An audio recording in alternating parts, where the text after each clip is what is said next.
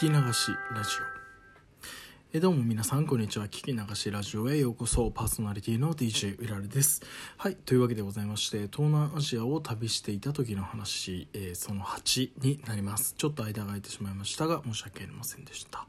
というわけで、まあ、こうやってちょくちょくあの間に別の話を挟んでしまうんですけれども、まあ、一応最後までこの東南アジアの話、えー、話題の話はちょっと続けていきたいなと思ってますんでひとまずミャンマー編終わるまではお付き合いください。はい、というわけで、えーとまあ、馬車をチャーターして、えー、バガンの遺跡ツアーに、えー、参加するところから、えー、続きを話していきたいと思います。はい、で今ですねちょっといろいろ記憶がうろ覚えなところがあったので、え、当時つけてた日記をちょっと片手に、え、話をしていきたいなと思ってます。で、まあ、日記によりますと日付的には、えまあ、約6年ん？違うな10年前の、え、8月7日の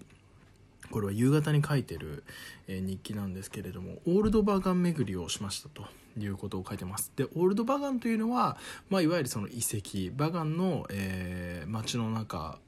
ではなくてバガンの町外れにある、えー、遺跡地帯のことをオールドバガンという名称で呼ぶそうです。はいで、えーと、馬車をチャーターして、えー、ホテルのゲストハウスの前まで来てもらってたんですけど、まあ、どうやらですねその時に、えー、いたバス、えー、馬車の、え運転手の方がですね英語しか喋れないということが早い段階で分かりましてで僕も英語ほとんど喋れないと。もうお互いに意思の疎通がほとんど取れない状態で、えー、2人きりのツアーがスタートしますでまあ簡単にですね「えーと、What's your name?」みたいなあの「お名前何ですか?」みたいなやり取りが、えー、向こうから始まりましてまあ僕はこう、うららですよ、みたいな感じでね、言って、で、僕は、えっ、と、その人はですね、その時の名前がですね、特にここには書いてないんですけど、まああの、まあ、何々ですみたいな感じで言ってくれて、はい、じゃあよろしくね、みたいな。いや、待って、もう一人いるんだよ、みたいな。で、僕の相棒にも挨拶をしてくれってことで、その馬車の馬に、えー、まあそれもなんとかちゃんっていう馬だったんですけれどもね、はい、挨拶して、みたいな感じで、まあ結構その時点でこいつ結構陽気な男だなと思ってたんですけどね、年齢的には当時26歳だった僕よりも、えー、随分年上でもう40近いんじゃないかなっていう男性だったんですけど非常にニコニコとよく笑う、えー、ナイスガイだったのをよく覚えています。はいで、まあ、えーと、そこから馬車に乗って、えー、遺跡巡りを始めるんですけど正直言って遺跡の記憶というのはほとんど残っていませんというのはですねオールドバガンにはたくさんのその遺跡がありましてもうすごいとにかく広大な、えー、土地に、えー、その遺跡がですね点々といろんなとこがあってそこを馬車でひたすら砂漠を走っていくんですけどえー、楽しかったのは最初の12箇所目まででそれ以降ずっと同じ景色が続くのではっきり言って結構飽きてました。はい、ここでお互いに英語を喋るんでしたらここは何々の遺跡だよとか過去にこういうところがあったんだよっていうのをですね説明してもらいながら巡れるんですけれどもあいにくとその彼は英語をまあまあ喋れるんですけど僕がほとんどわからなかったので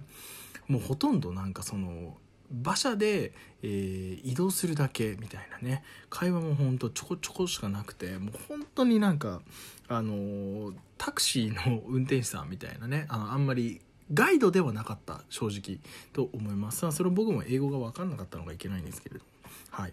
でまああの、いろいろこうちょっとえー、遺跡を巡ってて。でもなんか日記の中では、まあ、ヤンゴンにいる人たちよりもバガの人たちの方がにこやかであの、まあ、田舎っぽくて素朴でいいみたいなことは書いてあります。結構あの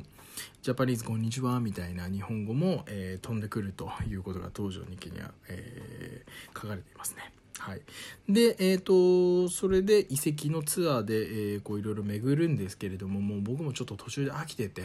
もうあの1時間ぐらいちょっと疲れたと。どっかでなんかちょっとコーラとかね、なんか飲みたいんだけどみたいな話をしたらマジかよみたいな顔はしてたんですけどとりあえず僕の要望に応えて彼があのなんか売店みたいなとこに連れてってくれたんですよ。でまあそこでコーラを飲んであのタバコを吸ったりとかしてああみたいな。で彼がじゃあ続き行こうかみたいな感じで言うんですけどもういいよと。ちょっと遺跡飽きちゃったみたいな。まあ、正直お金を払ってるのは僕なので、まあ、こういうわがままも許さないんですけど彼は本当にいいのみたいなことをその時に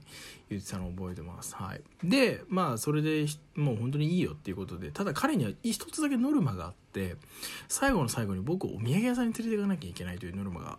あったんですね。でそのお土産屋さんからマージンを、えー、彼らもらうっていうのがですねあの仕事の一つだったようですどうやら。はい。なのでそのなんかよくわかんない寂れたお土産屋さんに連れてかれて。でも別に買わなくていいよみたいなことは事前に言われてました。とにかく連れて行くだけで彼らはお金になるからみたいなねあのことをえー、後からこれは聞いた話なんですけどとにかく連れてくだけで、えーと、そこでの、えー、お土産屋さんと、えー、運転手さんの契約はそこで終わりなので、まあ、あとは好きにしてくださいみたいな。感じで言われました。まあ、特に欲しいものもなかったのでちらっとねこう流し見して「ああもう大丈夫です」みたいな感じで、えー、また馬車に乗り込んで「どうするまた喫茶店行く?」みたいなこと言われたんで「そうだね」っつって、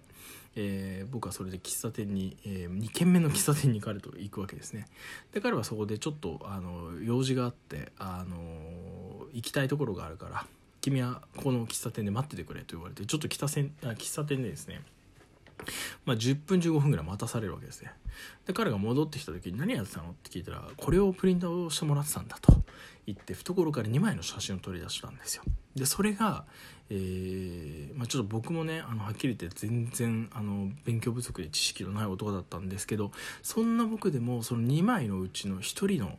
えー、人は分かるという風土、えー、ちょっと有名な方の写真でした。それが、えー、最初の方にもちらっと話したんですけど、えー、現在ミャンマーの首相をやられてるアウン・サン・スー・チーさんの写真でした。そしてもう一枚が、えー、僕の見たことない男性結構もういい年の男性ですね。大体4 5 0歳ぐらいの方の、えー、男性の写真だったんですけど。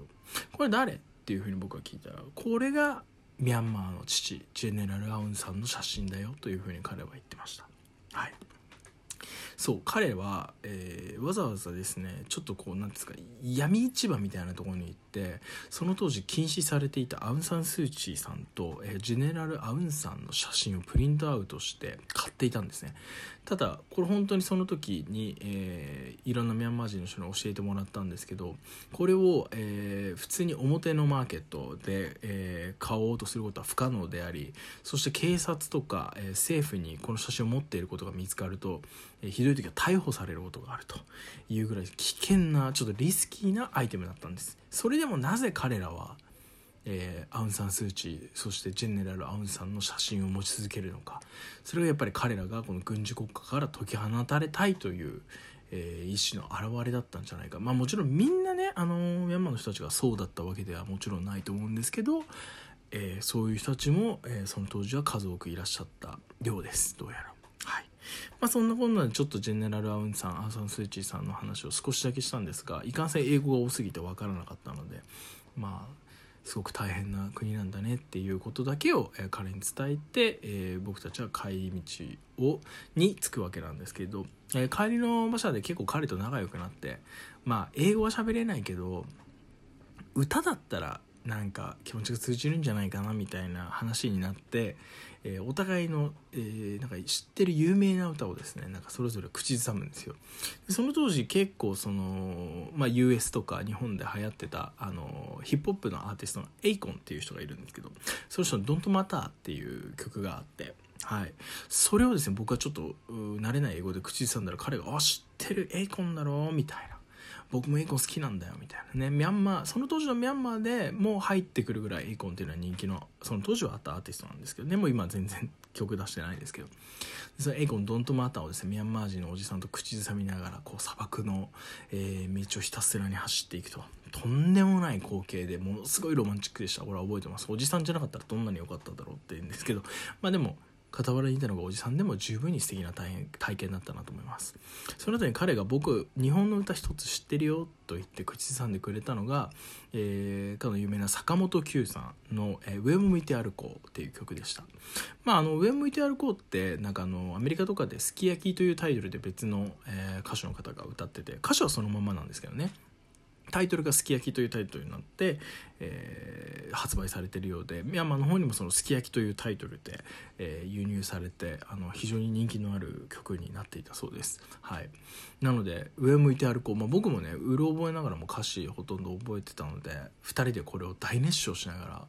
えー、さらに砂漠の中を突き進んでいったんですけどなんかこの時に僕はふと今まで感じたことのない郷愁に駆られましてなんか上を向いて歩こうで涙がこぼれないようにっていうとこを歌ってる時についついちょっと目頭が熱くなってしまったのを覚えてます。なんだか分かんなかったんですけどね。おそらくホームシックの一つだと思うんですよ